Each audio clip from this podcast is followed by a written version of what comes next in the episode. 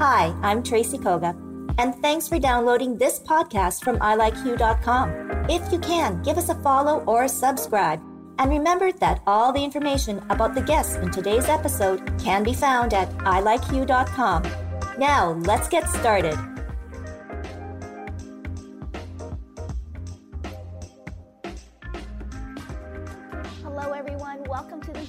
Virtual Chat. I'm Tracy Koga, and it's going to be a great day here in Winnipeg. Uh, it's beautiful, hot, and sunny, and uh, yeah, and hey, we still have restrictions, but you know, people are getting their vaccinations, and with due diligence, possibly by Canada Day, we will be sitting out on patios. We'll be able to go to our hair salons and our nail services and all of that. Uh, fingers crossed. Anyways, we're going to start our chat today. It's going to be a great one. Let's open up the doors to all of our guests today. Hello. Hi, Cynthia. Hi, Robin. Hi, Kirsten. Love ya. And I think Satch is here too. There, there he is. Oh my goodness. You wore my favorite jacket, Satch. okay, everybody can unmute themselves. How how is well, I mean, besides Cynthia, because well, England is is mm-hmm. further along, but maybe not. You know, I'll get to get to you, Cynthia, about those. But how is everybody doing in this third lockdown?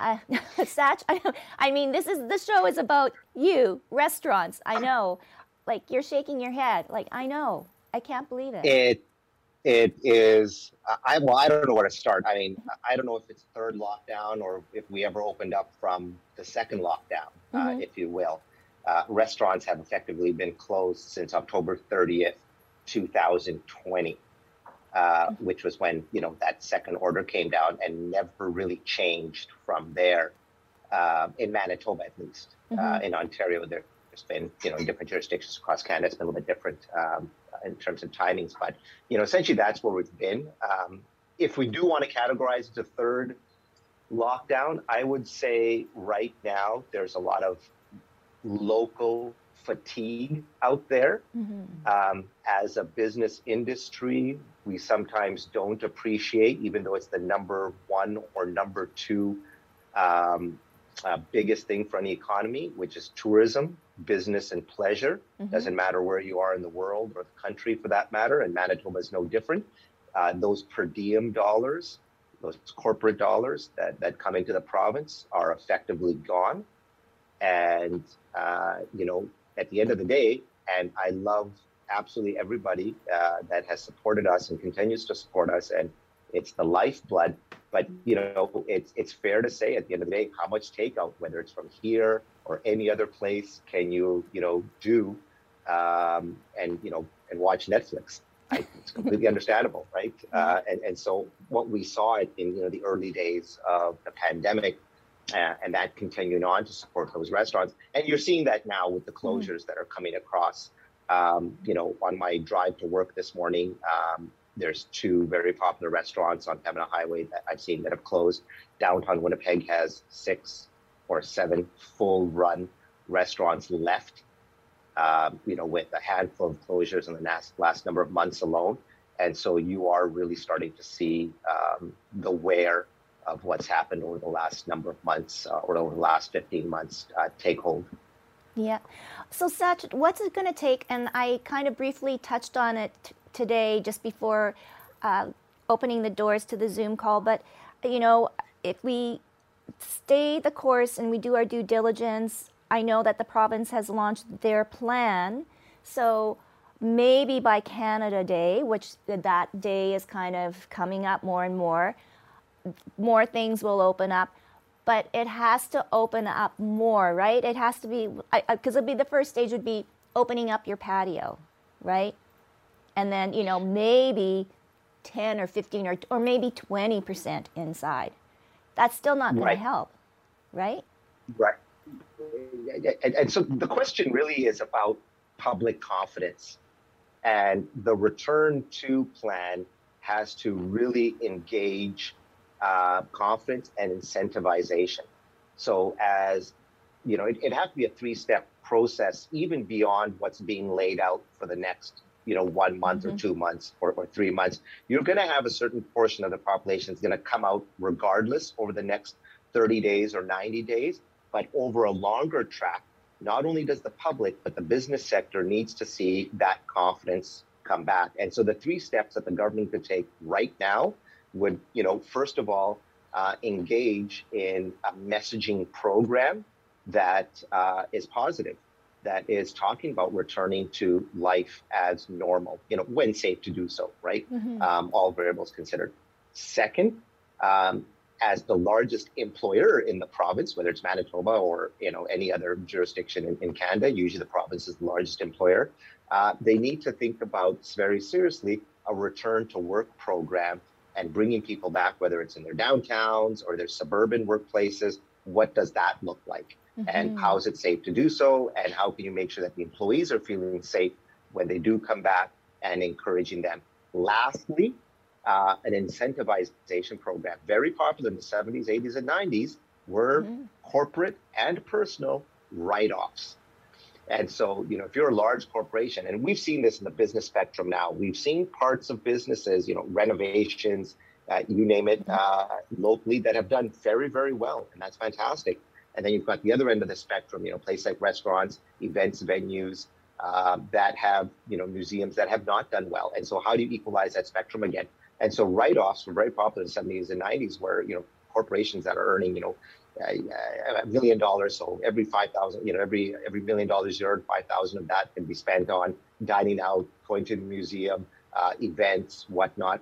And, you know, this would be a good way to encourage people to get back out again and also help those small businesses, uh, restaurants, and you know the the economic engines as well, like your convention centers, like your large human rights museums and whatnot, getting people back in and comfortable uh, into, into those venues again.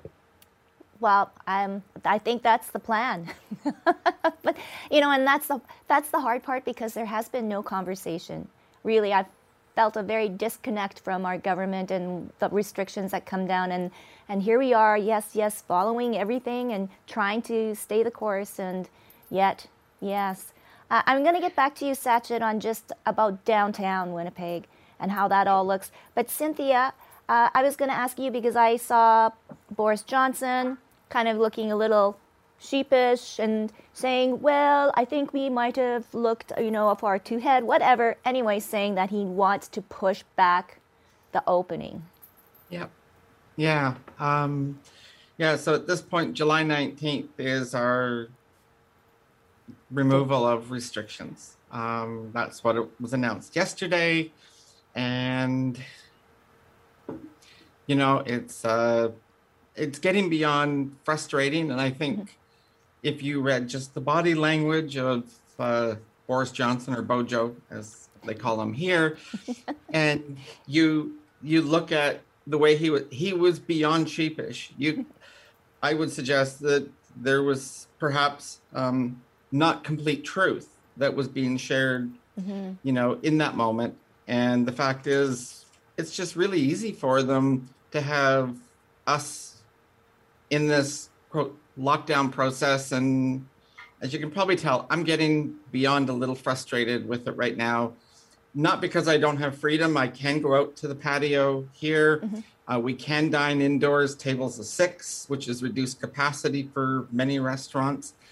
Um, but uh, yeah, all other venues, theaters, I, I, think theaters can't even exceed 40%, like, you know, kind of numbers. It's just crazy. Um, so yeah, it's it's um, getting a little frustrated. Concerts, anything outdoor that's large capacity, um, is a no. Mm-hmm. So I mean, this this is supposed to be a summer of festivals and concerts, and they're not happening. Um, yeah. So.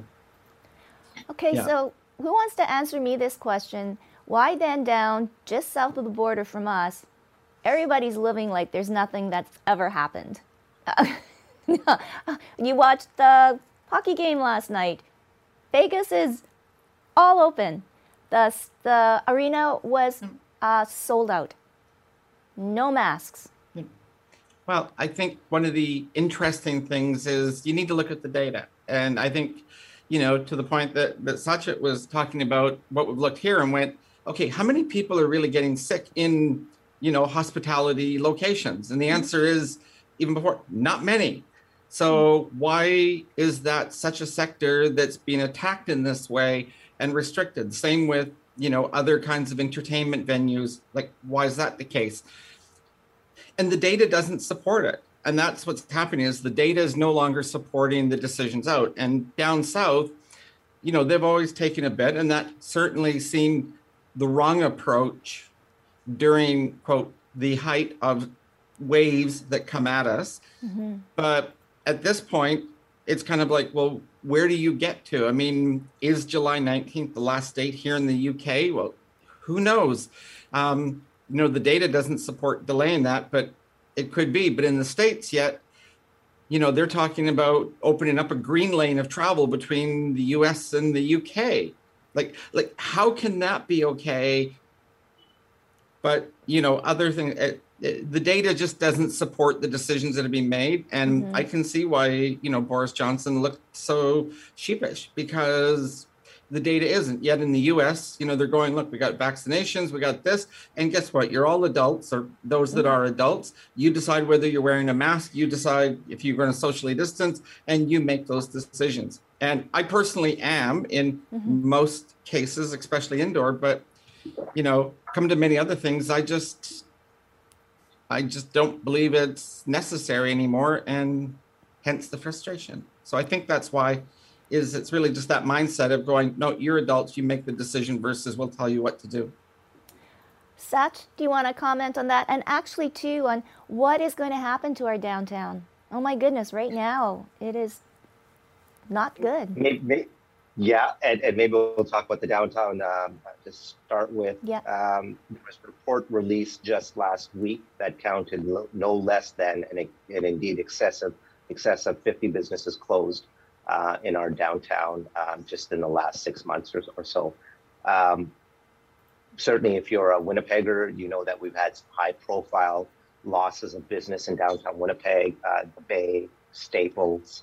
Um, but for me, as a small business owner, what really mm-hmm. makes me cringe, if you will, is all the small uh, and medium businesses that we've lost, you know, throughout Portage Place, inside mm-hmm. the skywalks, uh, at the retail, at the retail levels. Um, those are the businesses, uh, you know, on the ground that really add to a sense of vibrancy, um, you know, uh, hurriedness, things that are happening downtown, and safety. Mm-hmm. You know, when you have all those business operating and all those lights on and customers coming in and out and coffee shops happening, um, that's what makes a downtown a downtown.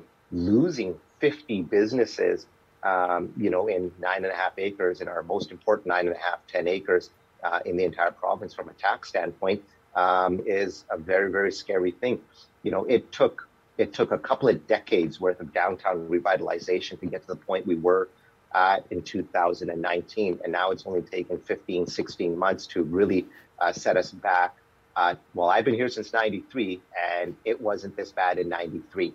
So, you know, even beyond that, um, in terms of being able to now bring those businesses back again um, and get them contributing to uh, the economy, the system, the whole nine yards. Again, a very, very hard point. And when you think about it, you know, all our big economic engines are here, whether it's the convention center, it's the Human Rights Museum, our MTS Center, um, all these big, big pieces are here. And so it's so important to support those pieces, uh, as well as all the medium and large businesses like the hotels, um, all the venues, all, all the event spaces. Um, it is a, a, difficult spot, you know, from a jurisdictional uh, leadership standpoint, whether you're the city of Winnipeg, whether you're the province of Manitoba, there's a couple of things you can do. You know, from uh, the city of Winnipeg standpoint, uh, I think the best thing they can do right now is get educated. Uh, and that would mean uh, reports uh, being produced and published and assisted by the city of Winnipeg in terms of what's going on in their municipal district uh, that would be a really good thing for, for, for, them to do. From a provincial standpoint, I think roundtables um, with uh, Tourism Winnipeg, Economic Development Winnipeg, other leaders uh, about what is going on uh, in downtown with local leaders to find out what a strategic direction over the next six to 18 months can uh, and should look like. And, and I think you'll start getting some answers there. Right now, there's no clarity anywhere. And so you're doing exactly what you did in 2019 heading into the pandemic, which is running blind. Um, and that's never a good place from a business standpoint or a policymaking um, standpoint. Well, can I ask you this? So, instead of you're mentioning a lot of local leaders, what about going straight to the business owners, people like yourself, being having a seat at the table with these people? Because ultimately, it's the, it's these business owners, it's their livelihood. They know what's happening. You know, I, I kind of think that they really kind of need to reach out to your community.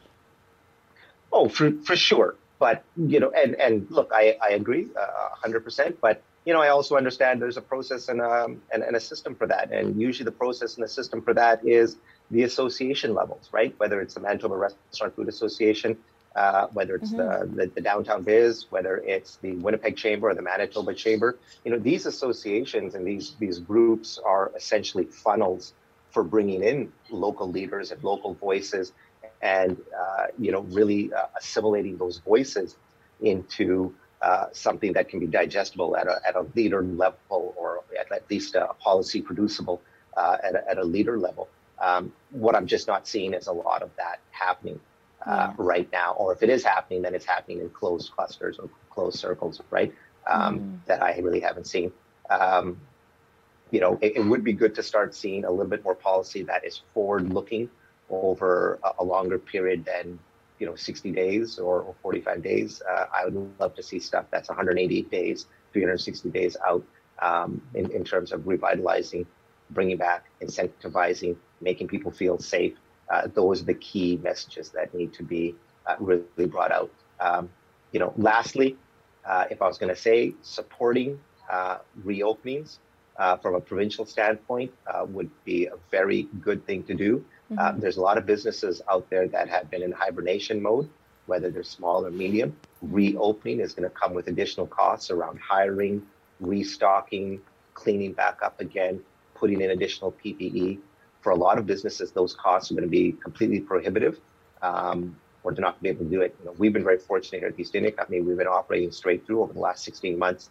Uh, but if we had to close and I had to restock my freezers and fridge uh, and restart all that, uh, it would be a very high cost. And so I can see that for uh, a lot of business be able to restart to get a nudge in that direction might be a powerful thing.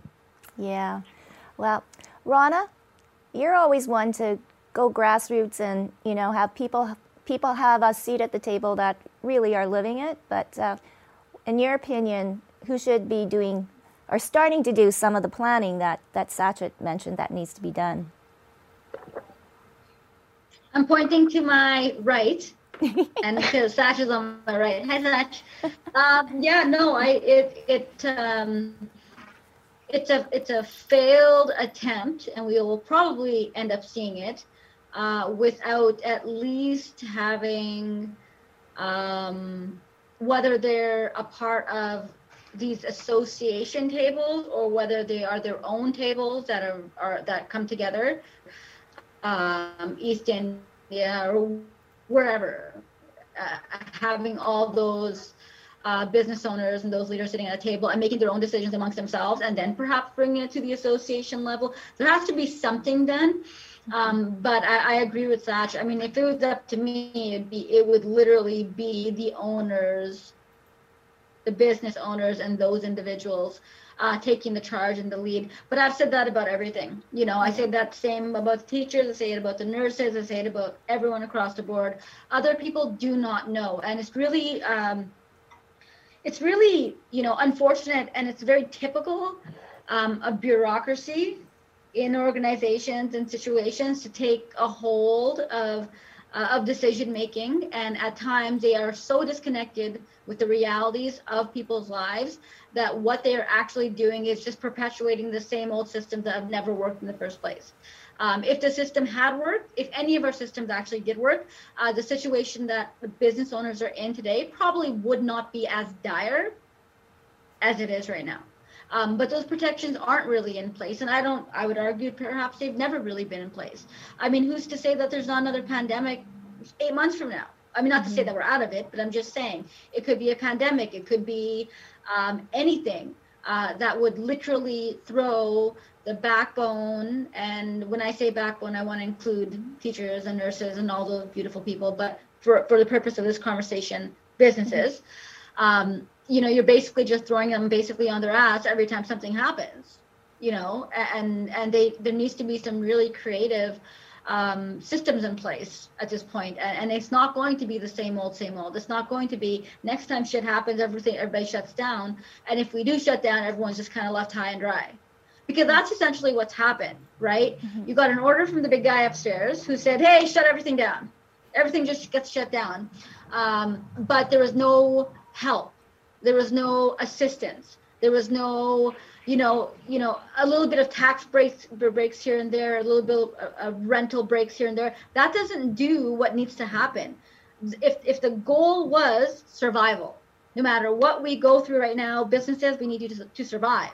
We need you to survive and thrive when this is over. That was not the dialogue, and that has not been the questions that have been put forward to anybody at this point. And that's really where we need to be talking, right? Though that's the realm is even if this is happening now, people don't because what we're forgetting, and I think Satch knows this probably more than anybody, is that just because on June or July or August long, you know, things start to open up again, that does not fix the damage that has been done right? Like that's just people just pressing okay let's start start again but starting again doesn't actually out like you know recognize all the damage that has been done all the financial loss all the layoffs all the people who've lost their jobs um, all the loss in blah blah blah blah the list goes on and on. And i think that there needs to be a much more comprehensive approach to this. It's not just okay what do we do moving forward? It's probably most likely the the appropriate question is what do we do moving forward to make sure you are open in the best way possible and let's support you in any way we can but how do we make up for all your loss as well? And that mm-hmm. goes for everybody who has really um, lost. And I, I, don't i can't really think of anyone who who's really took the hit more than small businesses and specifically restaurants.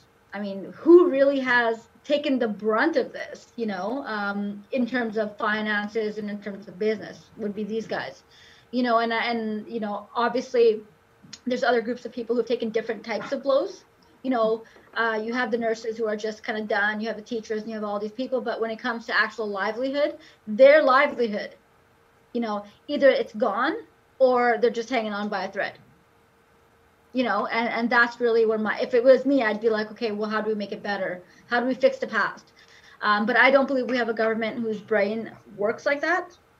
I don't believe we have people in any of these scenarios who actually think like that. I think right now it's going to be like damage is done, deal with what you have to, and let's kind of make it meh, average for you guys moving forward. But I, and I don't think Manitobans would appreciate that, if I to be completely honest as well.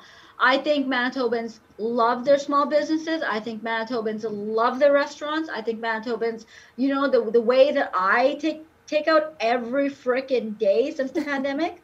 It's unheard of in my house, but I do it to support, right? And I know that there's many Manitobans, many Manitobans who would do the same. So if we have anyone's side, we're with them. So I think it might be a very situation that it's the government against the rest of us, right?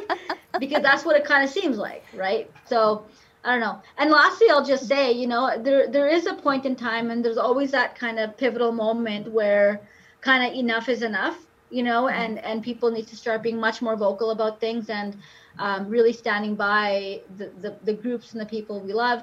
Uh, and lastly, for for real, lastly, let's not forget that man, uh, Winnipeg is such a small family. You know, we all love each other. We all know each other.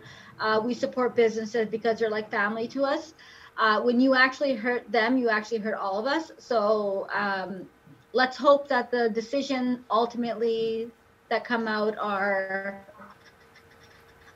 uh, the most beneficial to survive and thrive for any first. That's my that's my that's my take on it. Way more than you asked, but you know how I go. well, you know what was sorry. Some of us are laughing Susie, because hi. hi, Susie, or some of us are laughing, Rana, because just as you were clo- making your big la- closing statement, you kind of froze and you kind of stuttered. So. so yeah, you were a little long-winded, girl. if you want to repeat Am I, it, am I frozen right? uh, yeah. Am I frozen right now? Where are you, anyways? Okay. Okay. I'm in my office. Okay, so um, I guess maybe just interference or something like that. Did you want to say your last statement? It was really funny. No, I'm done. No, no. I I'm done want. my rant. Oh no. Okay, so the, I'm doing the usual. okay, so if you hurt small business, medium business, if you hurt Satch, you're hurting all the rest of it. That's the gist of that one. okay, so having heard from Rana and Satch and everything, and what it's going to take, and Cynthia, Miss or Robin and Kirsten, masters of mental health. Uh, well, you know, um, people losing their jobs, people losing their business, and then poof, okay, you can come back, or you know, here you can start up again. How? Uh, that's going to be pretty tough. Um, truth be told, I have no idea what to say to this, right? I'm watching people struggle.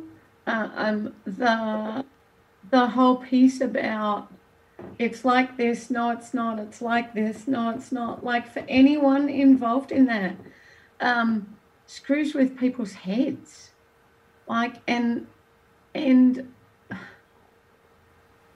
like really i think being able to chat to others who are going through it is the way through it.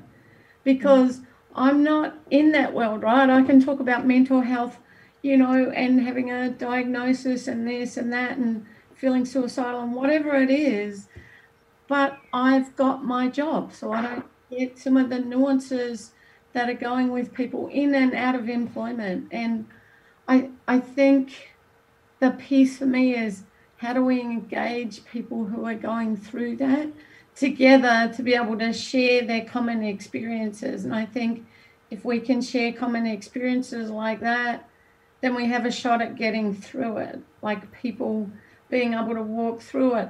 But chatting with someone who doesn't get it mm-hmm. like who isn't having some of those experiences like will provide some support but but I think it's how do how do we actually connect people who have common experiences through this? And so I'm always going to talk about peer support until the cows come home, right? That it's super important for people to be able to be validated and express how they feel with other people who get it. Um, so yeah, I think we need to beef up the way we do mental health supports for people that that allow that kind of connection. Because watching you know some people I know go through it and even talking to them right it's that piece about yeah I, I've only I only understand so much. So I, I don't know what to say today. I'm a, I'm a little weird today. I just want to be clear about that happening in life, and my head's like. Um, but but we've got to do something because we're not supporting people enough. Um, weirdly enough, though, I do want to say Nova Scotia stats for last year, which surprised me a little. Um, lower suicide rate than like in a very long time. New Zealand, the same. Lowest suicide rate than they've ever had. And I actually would have thought maybe it was a little higher in places, but um, but I still think I, I still think we've got to stop doing the same old, same old mental health services because we do the same thing and nothing's changing. So let's look at something different for a change. That's my piece. Well, it's very good. Kirsten, always about the family too, right? And my goodness, Yeah, you know, a lot of things are are going through my head that that came up that um, I'm actually really glad Um, I've been part of this conversation. Um, like uh, Sachit was saying, uh, a provincial uh, initiative to support and promote and encourage uh, Manitobans to, to reopen when the time is safe and to get involved. Um, my head goes to uh, not only those families and those individuals, uh, the isolation that has occurred over these last several months, pushing two years, um, and how that would play into the connection of people to one another again, not only to uh, promote businesses, well, like businesses doing well and, and, and getting busy again, but uh, folks need to connect again.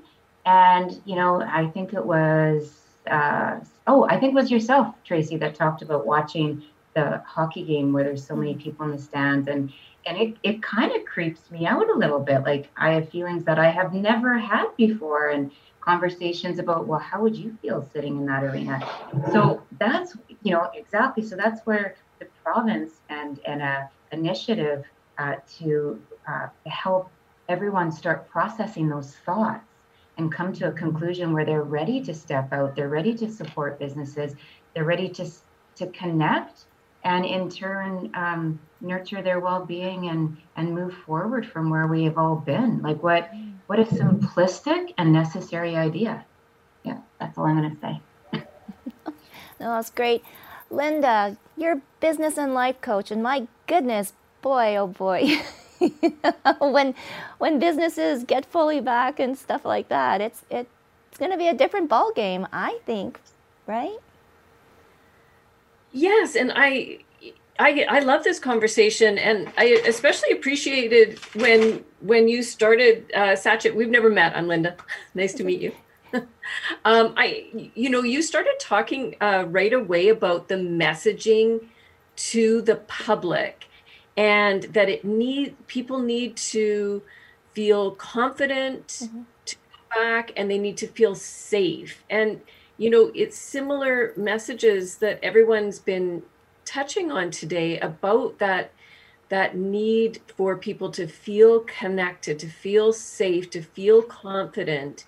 And I think Rana, you were um, uh, your points I, I appreciated about do we look to the government to give us those messages, or is that um, is that foolish at this point to look to the government to give us a sense of confidence, safety, and connection? Um, I don't. I, I I would I would follow your thoughts that that's probably not where we're going to get those messages. Um, so where do those messages come from? Where are they? You know, and we we said businesses. You know, the, the business owners associations um, tourism, Manitoba, I thought that was a, a great spot. Where do we, and, and, you know, Robin and, and Kirsten, you know, the peer support, the emphasis on mental health and getting people feeling, uh, going from that isolation to connection again. So, you know what, what, what came to mind was I would love to hear what other people thought if you are driving down the road, Pembina Highway, you're driving down the road and you're seeing a billboard right now, what do we need to see? Like, what does the public need to see? And, you know, these things can happen quicker than, you know, there's already billboards out for the 215 uh, children that were found, the, the bodies. You know, there's an awareness campaign already that's been put out there that is you know uh, impacting the public and how they're you know how they're thinking about how they're feeling about um, indigenous rights. These things can happen quickly. So i'd like to see billboards out that that, that are promoting feeling safe feeling like you can spend money again feeling like you can connect again feeling like it's safe to leave your home how do we how do we get those messages out whether it's you know a public campaign through the government or it's private through through social media through our own channels? Um, anyway i'd love to hear what what are some billboard ideas? What do we need to see promoted out there? Uh such uh, well briefly it, it's not going to be just one uh, leader um, that, that that's going to come out with that. It's going to be um, a concert of different leaders coming together and um, uh, you know creating that sense of confidence. Um, and so, in my mind, for sure, you've got the government that sets up incentivization programs uh, like write-offs or other programs. Uh, you've got public health officials coming out and signaling green lights on a consistent and confident basis. Uh, and then you've got uh, small, medium, and large uh, retail businesses and hospitality business and event businesses downloading current public health guidance uh, in terms of deployables, whether that's you know shielding, sanitization um, uh, systems, uh, whatever the newest protocol is on uh, tables, whether they're six feet apart or the back to normal or whatever all that is. And so you have a concert of those groups of people and organizations, pardon me, working together to create a fulsome sense of confidence and safety for the public. And that's when you're going to start having large movements. But that conversation needs to start somewhere. And, and, and, and that consultation needs to happen somewhere. And, you know, leadership, whether it's at the provincial level or whatever, needs to start listening about those kinds of things. And, and to date, I haven't heard about that. So it's not just going to be a, a, a billboard uh, or a billboard. Sorry, it's not going to be. Uh, it's not just going to be single guidance. It's not just going to be, you know, uh, the East India Company putting up another acrylic shield or setting up table six feet. It's going to be the concert of all those things coming together and and people working together uh, to make that happen. Wow, that sounds like interesting. Yes, go ahead, Robin. Yeah. Do, do we ever look back and see what happened in the last pandemic? As to, I know it's different because we have very different modes of like stuff happening now, like social media wasn't around in the 1920s, but have we actually looked at anything that they did then to promote awareness for people to go out and do stuff? Because we've had this before, right? Are we ever looking at it or are we going, oh, let's completely reinvent the wheel? Susie. Hi. Hi. Yeah, no, I think I think I think a lot of people have looked at that, and uh, from what I can tell, um, they they they offered the same kind of advice. Like um, even Dr. Hinshaw, so from Alberta, yesterday, um, was quoted as saying. This is not a short term problem. This is going to be a long term problem. Spanish flu was a problem for 30 years right? And so this is something that is going to be evolving and that we're going to have to learn to live with. So that means perhaps, I feel like my screen's really dark. Sorry, everyone. Uh, like wearing masks in public might still be a thing. And for me, it's going to be a thing of comfort, I think, for some people. And um, then we have to pivot um, how we do work and how we live and even go to school. So I think ventilation systems will have to be looked at. Employers will have to pivot to a prevention method in terms of um, working on employee health and telling people to stay home when they're sick. There's going to have to be provincial programs and federal programs to support paid sick days. Like there's all kinds of changes that will need to come from this from a public health perspective, from a communications perspective on how we're going to live with this with this disease now basically this malady um, and I think that, you know, just like the flu shot, we're going to have, you know, booster shots for COVID every year. They're going to change depending on what variant is uh, is making headway. So I think that, you know, to, to go back to what Linda's saying, I feel confident in the sense that we have the knowledge of and we have a vaccine. We have knowledge that we can work from from that. So now it's incumbent upon us and businesses and governments to find ways that people can still work still go to school still function with this disease um, um, um in our midst basically because it's not going to go away. We are going to have to adapt. Boom. And I see Cynthia commented that that's already started in the UK, that uh, we're going to have to le- learn to live with COVID. And I kind of, be- I do believe you, Susie. I think that's the role that's going to happen and I think, you know, public health also has a huge role to play in that. So just like we saw with, you know, TB outbreaks, are we going to have COVID clinics, you know, mm-hmm. dedicated hospitals for COVID that don't affect the larger operations of a hospital where people can go to get dedicated care? Like, I think those are all really valid questions that governments and institutions are looking at, and resources will have to be put towards that as well. So there's a lot of moving parts to all of these changes, but I think that there are definitely steps in place and history precedent has been set. You know, like Robin said, that there are ways that we can deal with this and still live our lives. Yeah. No. And Yeah. hand washing. Hey, hand washing's always good. I don't know why people ever stop that. Yeah, I'll be yelling at people in bathrooms to wash their hands. So, yeah, You'll just be carrying around your little hand sanitizer bottles for everybody. too far. That's right. Yeah. With my mask on. Satch, I'm going to come back to you. Uh, you, like you said, you were you've been at this location downtown. It's you know it's an institution there. Your mom, she's so beautiful, um, family and everything like that. Uh, would you ever consider moving from the downtown? Oh God. Um, so uh, first of all, I feel like I've been uh, rude. Uh, I just kind of popped on the call. Uh, hello to everyone. Um, I- I so I, in invited him. Sorry. um, Rana, how are you? Long time no talk. Uh, Kristen, it's good to see you again. Tracy, always a pleasure. Um, you know, I would, uh, downtown is home. Uh, Winnipeg is home. Um, Manitoba is home. We, we would never move. And, and, and even though it's going through a tough spot right now, um, you know, it, it- you don't give up on it, right? Um, this is a, a beautiful, beautiful part of our city with so many amazing things that happen here.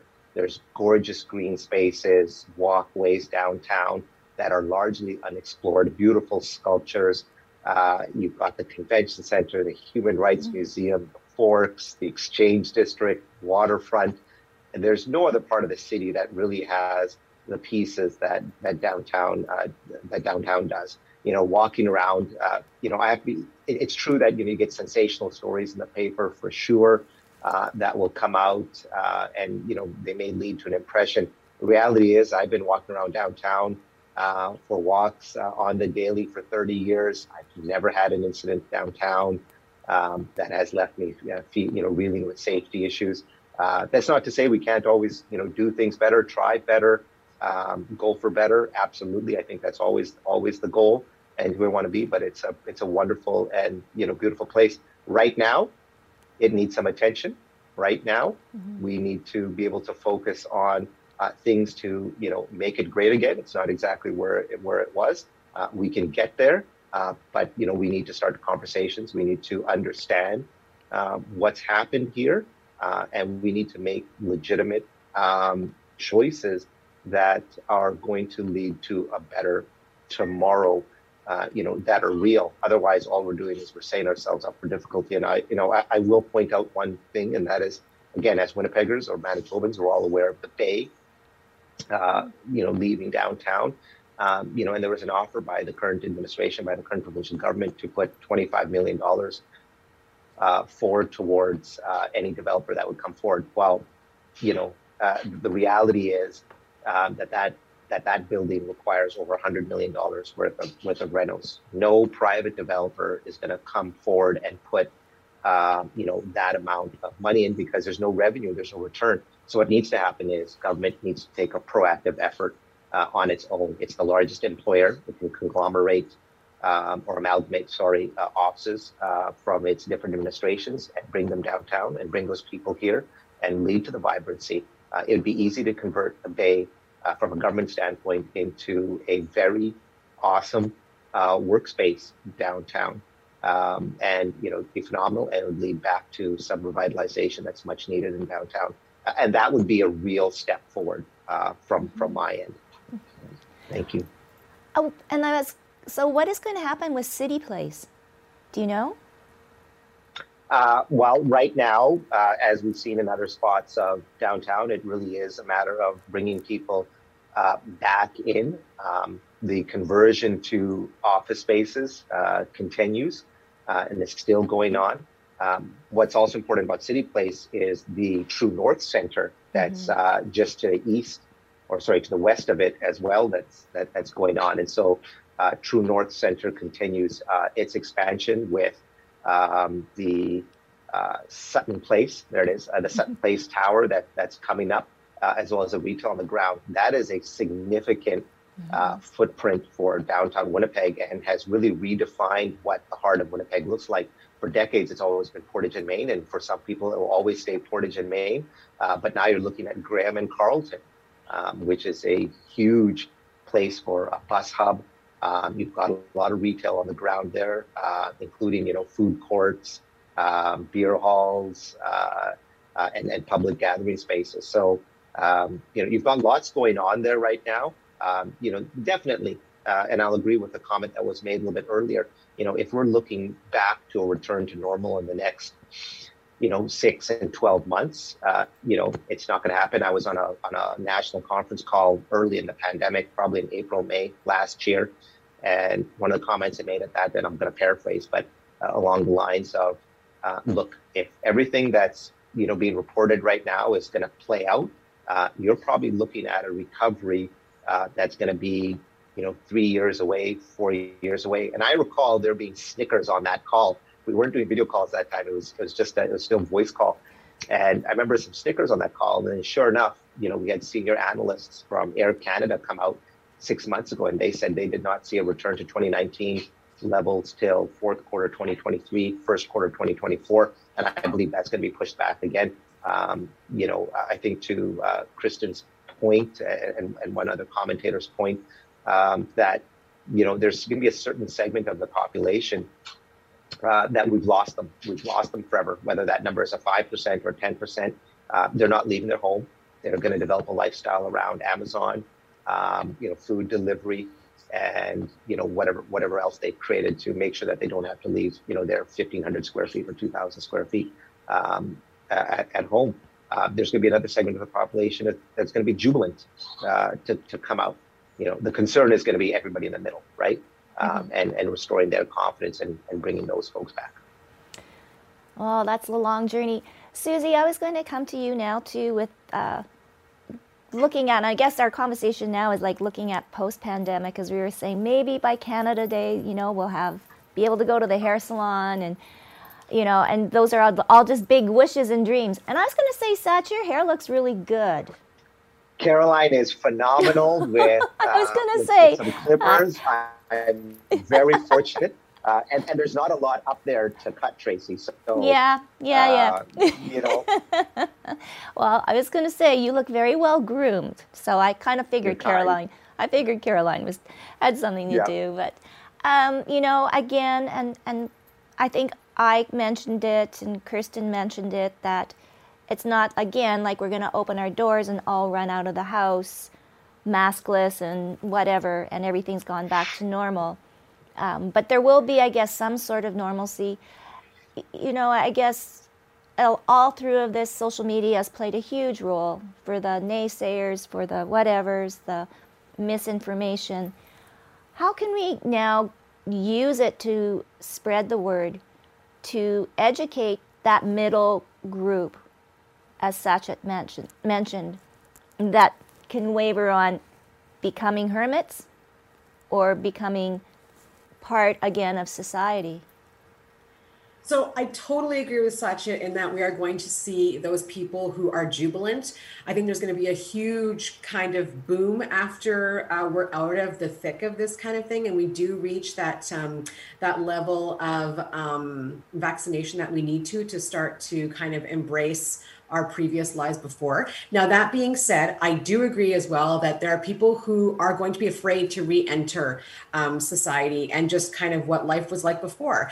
And I think, you know, from a mental health perspective, um, we need to have messaging ready for that as well and that that means for the workplace as well and mm-hmm. for you know out of the workplace so i think that you know um, encouraging people to again meet people where they're at right? So you might not be able to go to a party right away but you might be able to go to a theater or to um, a library to meet somebody or you know kind of those smaller group settings. I do think that there's going to be some people maybe even myself included who will feel very overwhelmed by group settings such as sporting events and concerts. As much as i want to go back to them the idea of it causes me anxiety um, but that being said, I think that there is going to be a slower draw for those people who are going to be coming out. And I think too that you know, even though we've become used to having things delivered and to not leaving our homes as well, I think that there's a part of that um, of that segment that is not going to come necessarily back into, but may be drawn back into by those that they want to associate with on a mm-hmm. larger scale outside. So I think that we need to be gentle with people who are not ready for that kind of contact and to use you know that compassionate messaging to say you know if you're not feeling well stay home. That's i think an overarching message we need to give regardless. But if you're ready to come out and you're feeling well you know here's what's happening you know in your community or in your workplace or those types of messaging. I think that again we're going to have to be very cautious about what kind of language we use. And when you talk about misinformation and things like that you know we live in an unprecedented time of so much information right? And and the possibilities of where you can get your information are endless right? So i also think that there's going to be a bigger push for responsibility on social media platforms on online platforms and that really is long overdue in terms of regulation or whatever that might look like in terms of um, uh, not giving a platform to disinformation and misinformation. That needs to be addressed. That's a whole other conversation, but we definitely need to have that conversation in the future because we've seen what kind of damage it can do throughout this. Also, going back to public health and those communication messages, I think it's really important that we do invest in public health communications as a way of battling misinformation and disinformation. So you've heard Dr. Joss Reimer and Dr. Jazz Atwal say, if you are vaccine hesitant or you have questions or you don't know what to what to believe and what to think, call us at Public Health. That's what we're here for. We can answer those questions. And I think hearing from those healthcare professionals who are in the thick of this every single day, looking at the data, dealing with patients, I think that's a huge um, opportunity for people to break out of that uh, cycle of fear and misinformation that they get online, talk to a human being, talk to somebody who can walk you through the questions that you might have and give you that clarity and that confidence that you that you need in our healthcare system and in the science behind what's going to give us back our lives.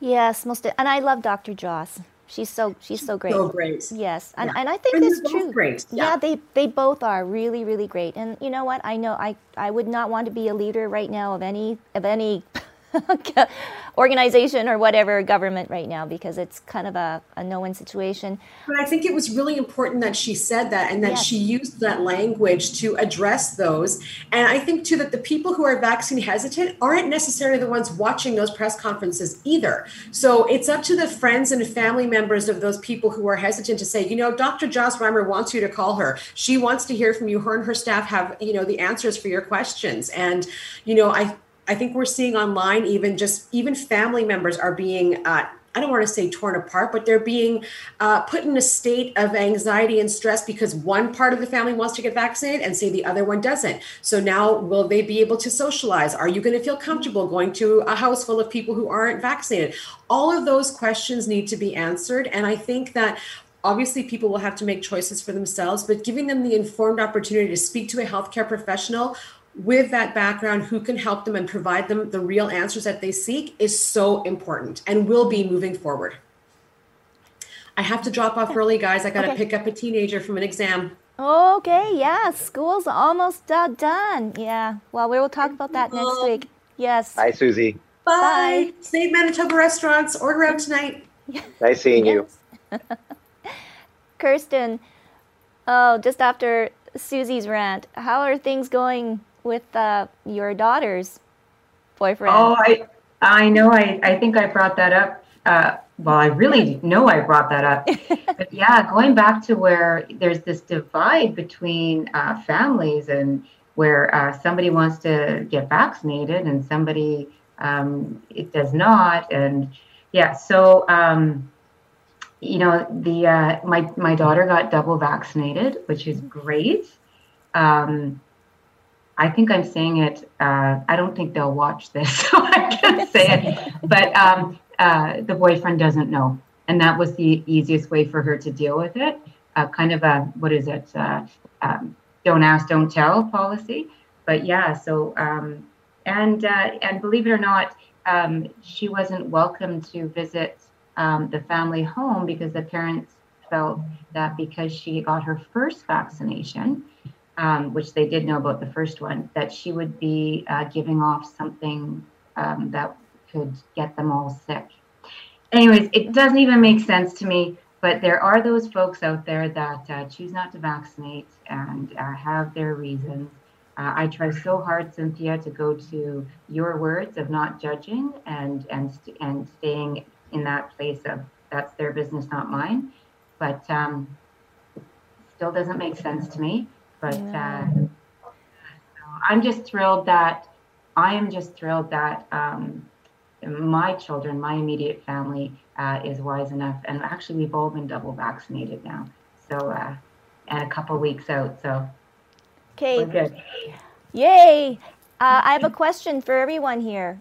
Uh, what happens if you ask someone, uh, did they get vaccinated, but then they don't answer the question? Are they against it? Is it bad to ask someone if they got the vaccine or second dose? Is it not a water cooler talk? So, br- br- brief, maybe briefly, maybe not so briefly. Uh, I'm, I'm part of the vaccine ambassadorship program uh, with the province. Um, so basically, going out there and encouraging Manitobans to get the vaccine. Um, I think, like any issue out there, you just speak about it from a personal space. You can only talk about yourself, right? You're not going to tell people what to do. You can talk about your own experience. Um, you can talk about things that you've learned. Um, and that's what I do because you see it in the right now. If somebody has a strong belief uh, in one thing or the other, uh, you're never going to argue them out of it. You, you never win an argument. All you can do is, again, talk about what your experience has been. Uh, you know, my first vaccine shot was um, in a pharmacy. Carol and I, Carolyn and I made a date out of it because that's what you do in 2021. Uh, you know, we went down, I think we were there for all of 15, 18 minutes. Uh, we got a shot, went out. I went for a five kilometer run. I think I had a good time uh, that day as well. Um, you know, had dinner, went to bed. Like it, and there was zero issues, zero issues. On my second um, shot was, you know, at the convention center. Um, you know, again, same thing. I was in and out in 15 minutes, uh, I believe, if at that, and zero is again zero issues, and you know was uh, was just fine. And everyone I've talked to in my sphere um, that have had their double dose, uh, and I'm hearing it, I've seen it and on this call as well. You know, zero issues, right? What you're going to see at, at the 30,000 foot level, I believe, as this progresses, is a bit of carrot and a stick. Um, you know, we've seen some carrots already, whether it's a lottery, um, you know, whether it's another incentive. We saw them down south. Here's a hundred bucks. Uh, here's a case of beer. I think in some in, in some state somewhere. I, I don't know. You know, so you can say. I think the stick is going to come later. The, the stick is going to come in the form of these various V cards that are starting to be uh, coming out in various jurisdictions. Um, you know, I'm not an expert on those. Um, I think you have to be careful with with how they roll out. There's some questions that need to be answered, but regardless, you know, those are going to lead to a situation where you know you may be able to do a thing with a V card where somebody who doesn't have a V card can't do the thing, Mm-hmm. whatever that is. Um, there may also be insurance questions uh, if you're looking to travel. Um, uh, you know, Blue Cross, you know, it, uh, insurance is not a right, uh, especially when it comes to extended insurance. So insurance may just come along and says, well, we're not going to insure you. Um, or um, the carrier may just simply say, we're not going to put you on because you may be a risk to others. You know, we don't know. So, I mean, you've got the carrot and the stick right now. Those are what's going to arguably play out over the next 12 and 36 months, I imagine, especially if we are living um, in a scenario where uh, COVID is a reality, as has been mentioned on this call already. Um, you know, for for the next foreseeable future, for five years, ten years, longer, um, and and so you know we have to be careful that. I, think that also extends to our uh, in a in a, in a sideways way to our return to workplace. You know, I was having a, a very uh, motivated or uh, conversation with somebody about what a return to work uh, environment looks like, and certainly I think initially you might be having hybrid models. Um, but I, I think there's there's two things that are going to be strongly in play uh, to return to work. Uh, the first thing is going to be, and I, you know, I call it the keener model. Um, you're always going to have that one or two people inside the office that want the promotion, want the contract, uh, want to be under the supervisor's uh, nose, whatever it is, um, and they're going to be there. They're going to be there in person, and they're going to do whatever it takes to, you know, get, get those things done. Um, you know, whatever that is, and that's going to lead to, you know, again, this this uh, uh, this urgency for everyone to to get going again. Uh, and I think that's going to lead to more people in the office because that's where all those things are maximized. That's A.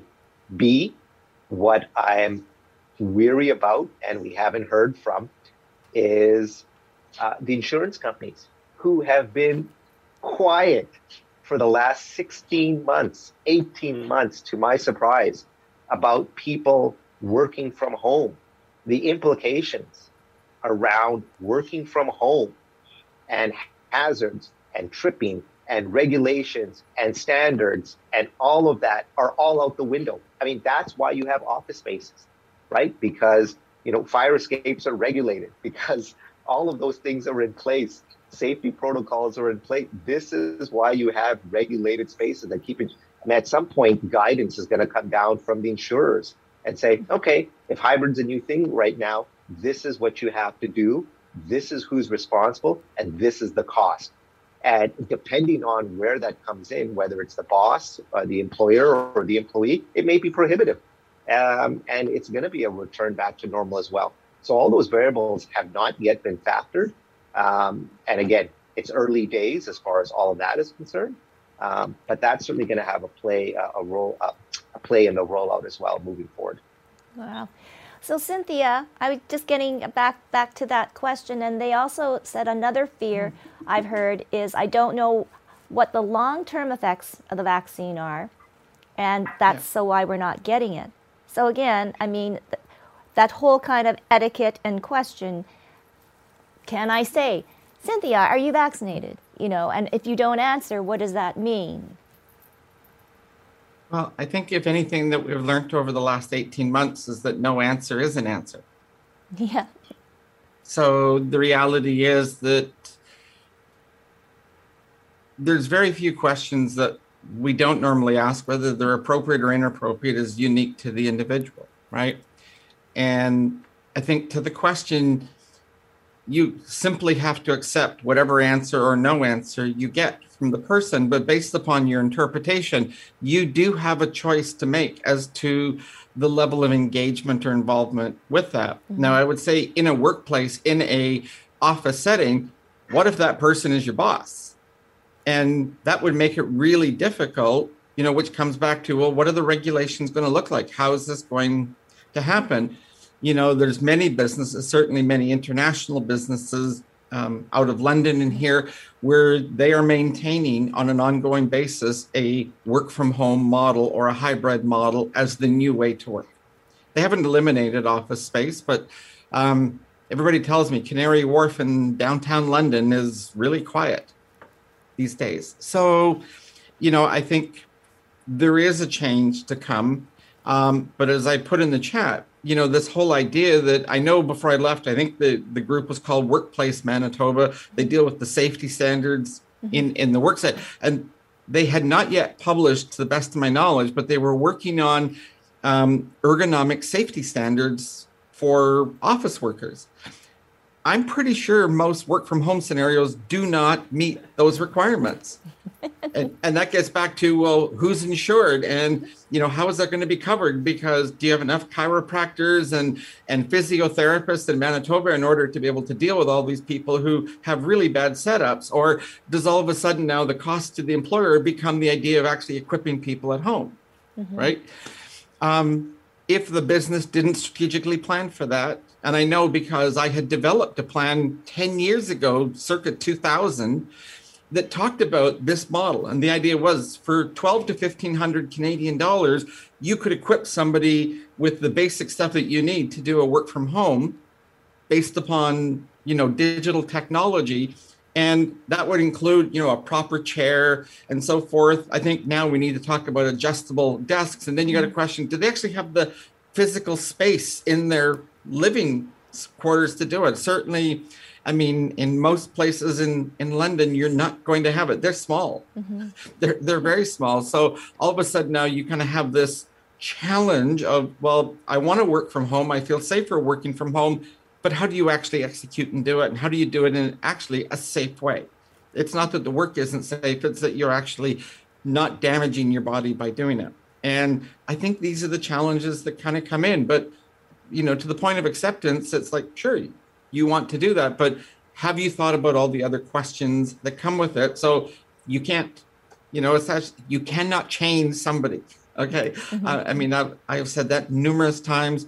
And at the end of the day, um, you have to accept whatever their answer is, wherever they're at, but you don't have to necessarily accept that within your life. And then you have to think about the broader questions of what does that really mean in terms of how do we move forward and we're doing the work. And where you do the work and how you do the work is not just something you fall into or you react to as we had to uh, for many organizations with um, you know covid.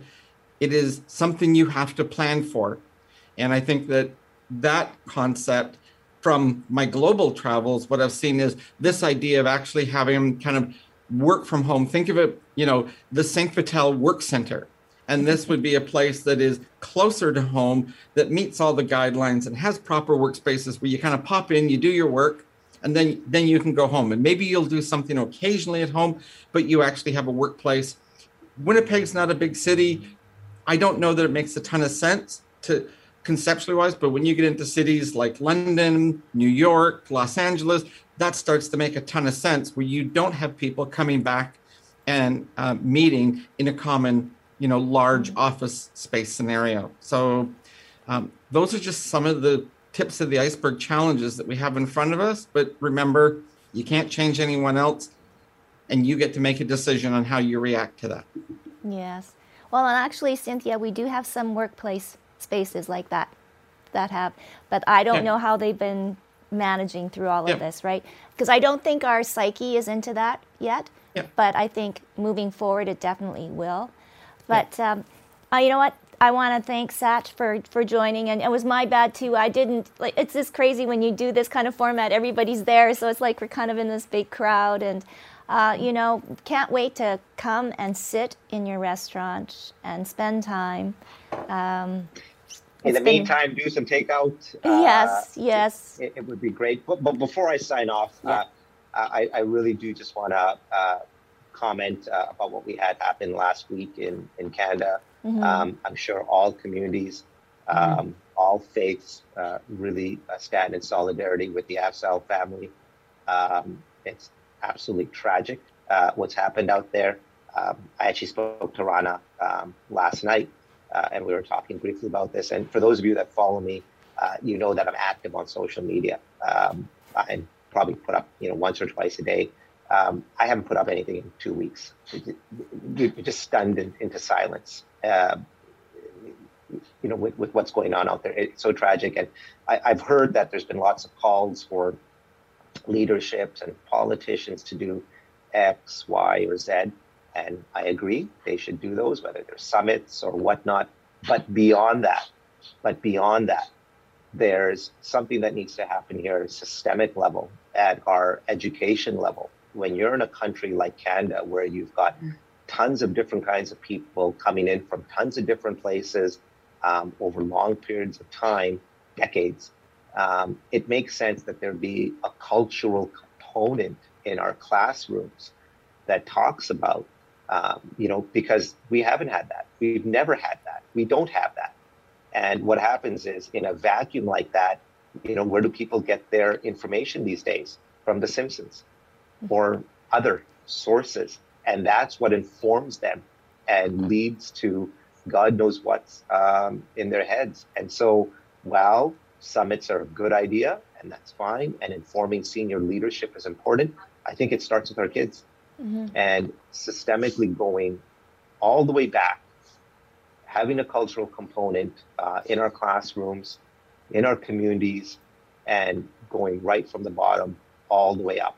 Uh, and so that there is that compassion, that understanding, that uh, brotherhood, that sisterhood amongst people, you know, that Canadians are generally 99.9% of the time known for. Um, again, my thoughts and prayers with the Afzaal family as, as a parent. I cannot imagine um, what they've been through. Um, and I'm so uh, happy to see communities from uh, across faiths um, come together uh, over the last week. Thank you again, everybody. No, and and such though too. Um, what were? How did your family react? Your mom, your kids. Shocked, shocked, shocked. Could have could have been. It could have been any one of us, mm-hmm. right? Uh, but beyond that, but beyond that, it could have been any one of us. Why at all? Mm-hmm. Why at all? There's absolutely no need for that level of horrific violence. And although Mr. Veltman has yet to put a formal motive forward, at least as of last night, uh, as, as, I, as I read, um, what, what, I mean, what in the world would make this right? And, you know, uh, maybe from a purely analytical standpoint, what series of decisions in your head or events in your life lead to this at such a young age of 20 um, that would lead you to that i mean these are these are the questions and, and that's why again i would just go back to let's let's look at what our system of acclimatization mm-hmm. if there is one at all or culturalization if there is one at all uh, is whether it's here in Manitoba or in Ontario or across the country, or if there's a standardization. You know, we, we keep saying, you know, ignorance is no excuse. Sure. Where does one go to get educated? It is certainly our responsibility. Absolutely.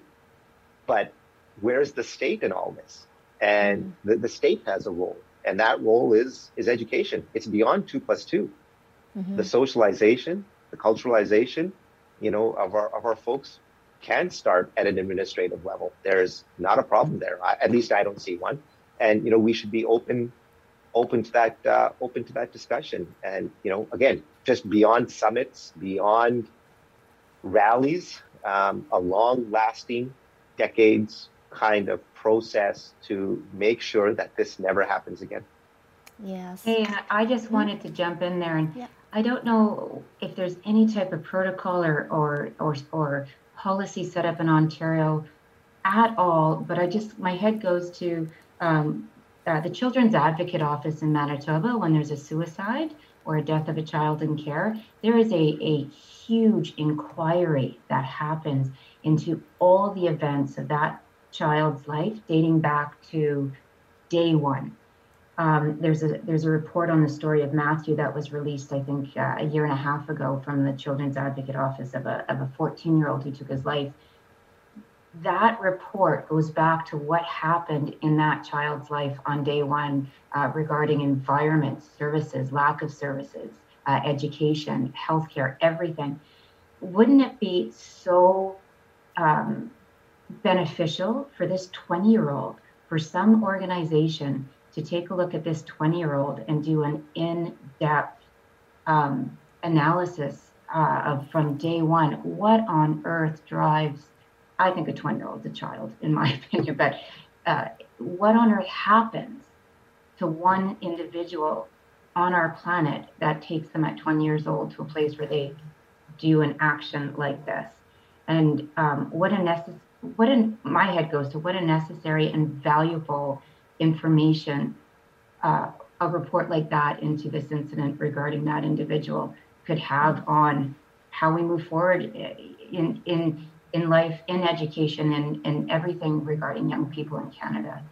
Um, and I'm sure it will not, never happen, but anyways, I just I'm no. speaking my thoughts, but that's where my head goes to no. for better understanding, for prevention, for prevention on the mm-hmm. ground level, right? Yeah yeah, it's heartbreaking, all of it. Oh, it is. Rana? Yeah, no. Um, you know what? Um, so I, I guess you know, and I'm going to try to be as, I'm going to just kind of watch my, this is the thing. Every time it's a white guy who takes a gun and starts shooting at people, we all want to talk about, oh, poor baby, what happened to his life? What what happened to him? You know, like nobody, like there's 300 white supremacy groups in this country roaming around. That's the problem. That's the issue. Those are the issues. Nobody gives a shit, to be honest with you, if that guy was shot in the face at five years old, because normal people, we all have struggles. How many indigenous people do you think are walking around railing people with their with their vehicles who have gone through the most trauma in this world? That is not that that's that's a you know someday in life type of scenario. Uh, a week after the fact, the demand should be shut down every white supremacy group and call this what this is. That's what has to happen. Nobody, like, why would we be wasting time, money, effort on every guy who goes up? Then we have, uh, what about the, the Quebec mosque shooting, which wasn't even called terrorism? I mean, there's more realities.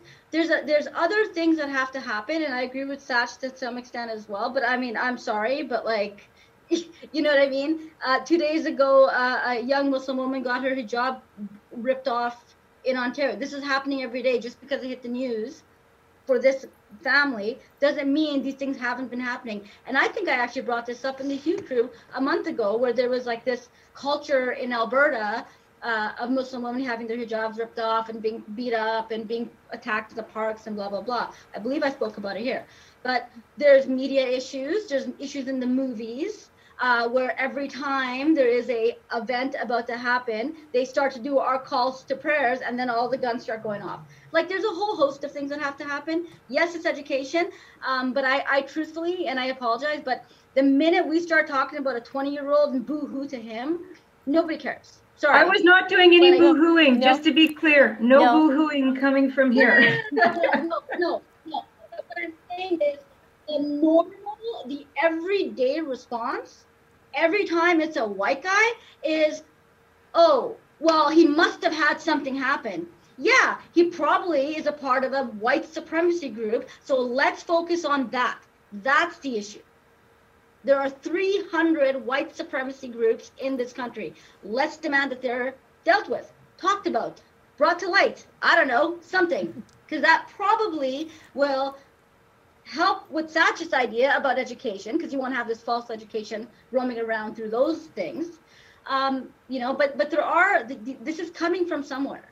These guys didn't just happen to appear, and you know, so for for me, and I know, uh, speaking to a lot of people who are as enraged as I am, um, but also intelligent and know the laws and know, you know, the the the mechanisms within which we are working in um, I think that there are there are really big demands that have to happen right now, and this is a very simple one. It's a very simple one. There are 300 white supremacy groups in this country. Call them what they are. Call them terrorist groups. Shut them down. Watch their monies. Watch where they're being funded from. Follow the tracks. Get to the root cause of that issue. Parallel to that, yes, we're doing the educational, we're doing the cultural appropriate, culturally appropriate, all that stuff. Um, and then sometime after that, after this guy's probably, you know, I don't know, whatever happens to him, give a shit. But, um, you know, at some point, then he'd be a person to study. But if we're going to study him, let's go back and study the guys who's who shot up the Quebec mosque. Let's go back and study like there's a whole host of things that totally, would happen prior. Totally agree. Okay. But totally agree. that's my yeah. that's my demand, and I think yeah. that there's a lot of people saying the exact same thing I'm saying. let's okay. let's let's let's call out, you know, um, let's call out these groups and call them terrorist groups because that cuts off their funding. That cuts off their educational, the ways that they can, you know, that means if they're going online spreading hate, they're being watched. You see what I'm saying? Like there's a whole host of things that happen uh, around there. So I think Satch had something to add to that. Sorry about that, but I have to be like, no, I know no. a lot of people saying exactly what I'm saying. So no, I no. have the platform, so I'm going to say it. Yes, yes, you, and you do, and you do. I agree with all three of you. Maybe not quite as radical as Rana, but I do agree that they need to be called out. I truly believe education is the route to where we need to go. But I do understand, Kirsten and I do agree that there has to be case studies to be proactive and either, you know, we can learn, well, we will learn from it and hopefully we will not have horrendous acts like this again. So, anyways, Sach, I'll give you the last word or. well, I, again, just, you know, we, we, we talked about so many. I know. topics. Uh, it would be very hard to sum all that up. Uh, maybe maybe I'll leave it with this. You know, despite the last 16 months, despite all the challenges that we are acutely and have chronically been going through, the one thing that uh, I think has been universal and that I have seen uh, across the board is our ability to come together, um, mm-hmm. to support each other, to love each other, to discuss when it's important. And that is, I really want to say, a Canadian thing. Um, it, has been amazing. Has it been tough? Yes. Is it going to continue to be tough? 100%. Um, but I've seen us come together. And I think that's been a good thing. And we've seen leadership um, come up at the local levels um, and the provincial and federal levels to really support those things that are very, very important. And so, in the midst of when it's really dark, when it's really tough, um, you know, don't despair because there will be something. There will be someone. Um, there will be a, plan that that does come out, and you see it. You know, we saw it with the vaccine come out when our scientists around the world uh, came out and uh, produced a vaccine. And just again, as early as December, you know, we did not have that um, did not have that option going in uh, into that month. Um, and the discussions that have recently been raised around decades of abuse around residential schools that we saw in Canada, mm-hmm. um, discussions that have now finally come to the forefront harder than ever uh, around community involvement and where we're where we are all together. These are all positive. These are all positive things from very dark places. Uh, and my hope is that um, you know we'll continue to have enlightenment uh, across the board. Thank you, everybody. Thank you. Thank you, Sach. Thank you, Cynthia. Thank you, Kirsten. Thank you, Rana. Okay, you know, it's been a wonderful conversation. We've tackled a lot of things. So enjoy your day. It's sunshine, it's warm, it's beautiful. And uh, we'll see you all next week. All right. Thank you so Thanks, much. everybody. Thanks, Tracy. Thanks, soon. everybody. Bye bye.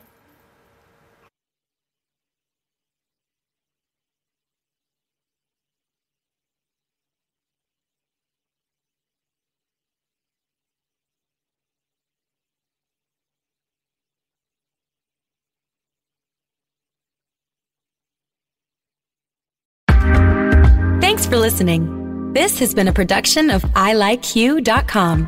Podcast distribution from the Sound Off Media Company.